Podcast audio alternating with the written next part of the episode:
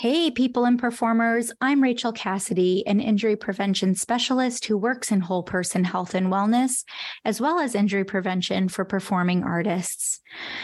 Welcome to Art in My Heart, a podcast where we will talk about all things wellness for performers, along with whatever other seemingly horrifying random crap might come out of my mouth for better or worse. I want to make sure that we are addressing something before we kind of move further into these podcasts, and that is the use of um, the words wellness and health in in this space. I want to make sure that we know and understand that I am not talking about a westernized or Americanized distorted view of health and wellness as it exists in the toxic sense in our society. Um, the dictionary defines health as the condition of being in sound body, mind, and spirit, and wellness as being the quality or state of being in good health, especially as an actively sought after goal. I want to make it very clear right now that chasing health or chasing a societal view of health can be incredibly unhealthy in all aspects. It can harmfully and negatively impact our physical well being, our mental, emotional, spiritual, relational, and financial well being. And that the systems in place to make you feel less than or like you need to chase something that your body or your person might not authentically be created to exist in or do or function in a certain way is a huge moneymaker. And there is a reason that the fitness and diet culture industry make you want to make you think certain things about yourself. That being said, for me, health and wellness means living in a way that allows you to do most of the things you want to do personally and societally providing accommodations for yourself and other people in our communities so that what people want to do is more accessible and considering yourself as a whole person, not just a body. First, I want to acknowledge that personally, as human beings, no one owes us being healthy. There are situations in which some people will never be healthy with our particular societal standards. I personally believe that they can still be healthy and live their life well and have well being and ease and enjoy their life, regardless of any type of thing that we're discussing especially when we're discussing health and wellness in spaces where people have disabilities. We can get into very ableist discussion when we talk about pursuing health. I also want to lay the groundwork that body size, weight, and BMI are not actually accurate scientific measures of health at all. Everybody, no matter your body size, BMI, weight, all of that, you can have the same issues being in a smaller body as in a larger body. And you cannot tell somebody's health by looking at them.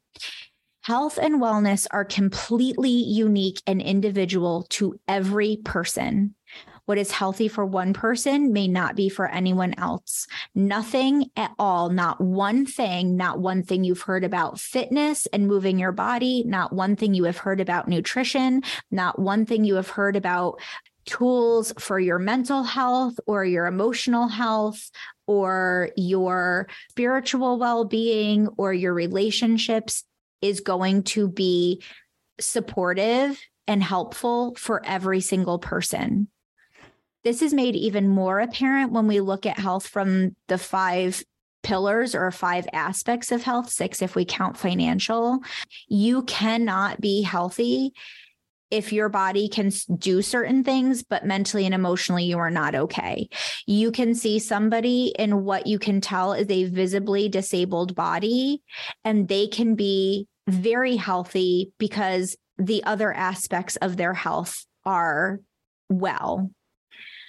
while I believe the pursuit of health in and of itself is is not not to be judged or not harmful, there is a certain amount of awareness we need to have around pursuing those things. And hear me that from a personal perspective, you living out your life story as a human being do not owe anyone being on top of or considering or constantly taking stock of your health in any of these aspects. If you're in relationships, you owe it to your partner or the people that you're with to show up in a way that's not harmful to other people. But chasing your health or chasing wellness in a way that is defined toxically by our society is not necessary. Now, that being said, I believe as performers, we owe it to ourselves to consistently take stock of our health in these spaces and be actively pursuing taking care of ourselves and bringing things into our space that support our wellness. We cannot do our work safely and healthfully if we are not taking care of ourselves as people. It is part of the job. People might say to you, part of the job is looking a certain way, being a certain weight, making yourself not look like you've aged. Those things, those are not something that we owe to this industry. But what we do owe to ourselves and the people that we are working on projects with is to be healthy in an overall way.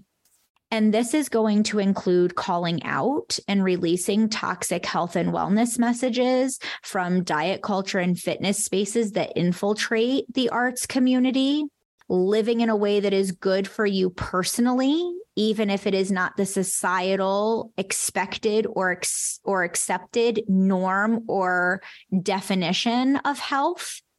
which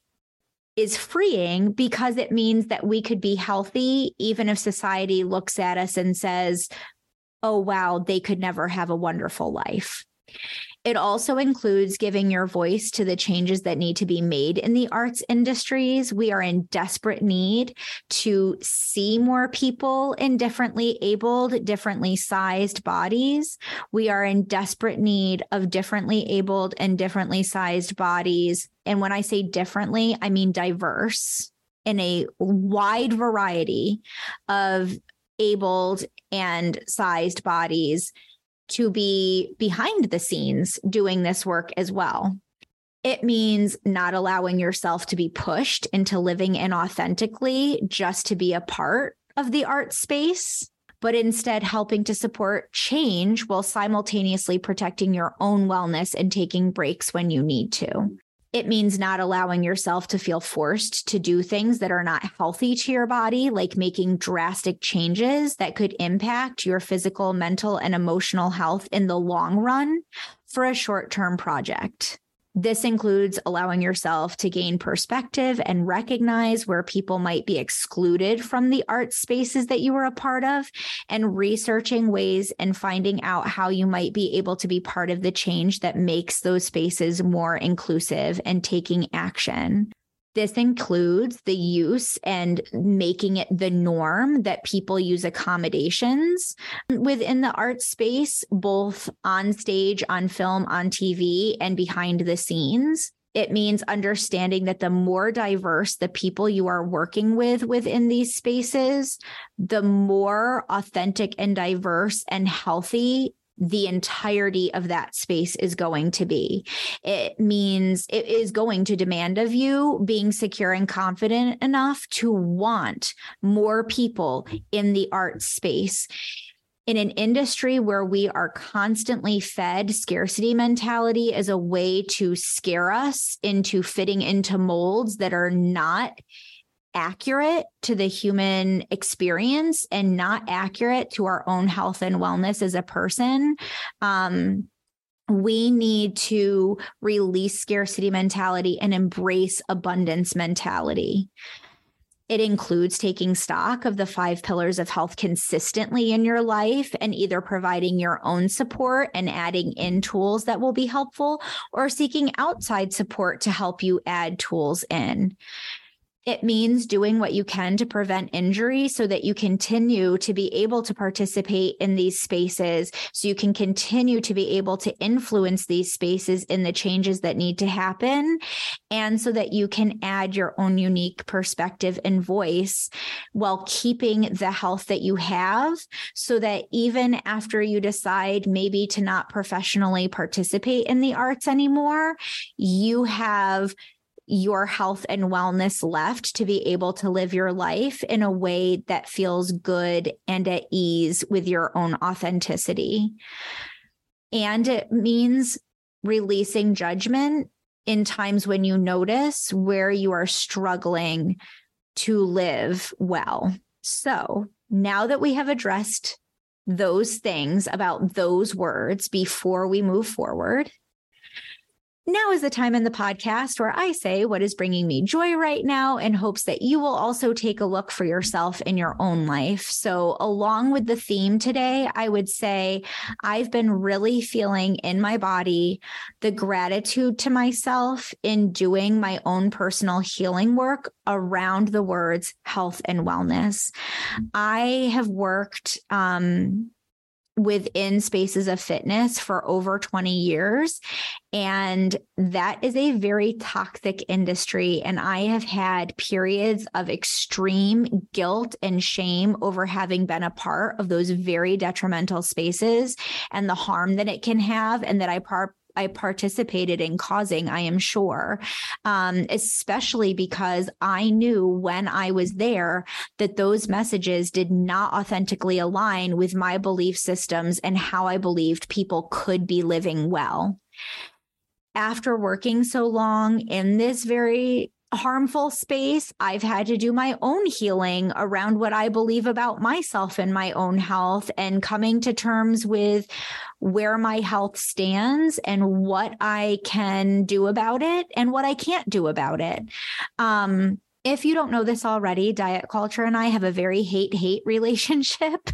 Um, but being able to use the words health and wellness without feeling this striving and chasing of perfection um, or striving and chasing um, acceptance and allowing myself to really define those spaces for me individually and then moving that into doing work with the general public and people in shifting their perspective of themselves and releasing some of those toxic messages and then allowing myself to come in um, and really define those spaces in work with performers to untangle this like junk that we've often told ourselves and also been told by other people about our health it has been so healing and freeing to me, especially because it allows me to also bring in the perspective in health and wellness, not being defined any certain way, allowing for more inclusivity in the performance space and allowing more inclusivity and opportunity for abundance for my personal self, knowing that our physical bodies and our societally judged perspectives of health that we can be impacted at any moment. And any moment our bodies or minds or other things might work completely differently. To know that no matter what catastrophic thing happens to myself that I am capable of bringing wellness and bringing purpose and fulfillment and enjoyment into my life has been very healing and freeing too. So, for today, I suppose, end scene, as they say, and I will talk to you next time.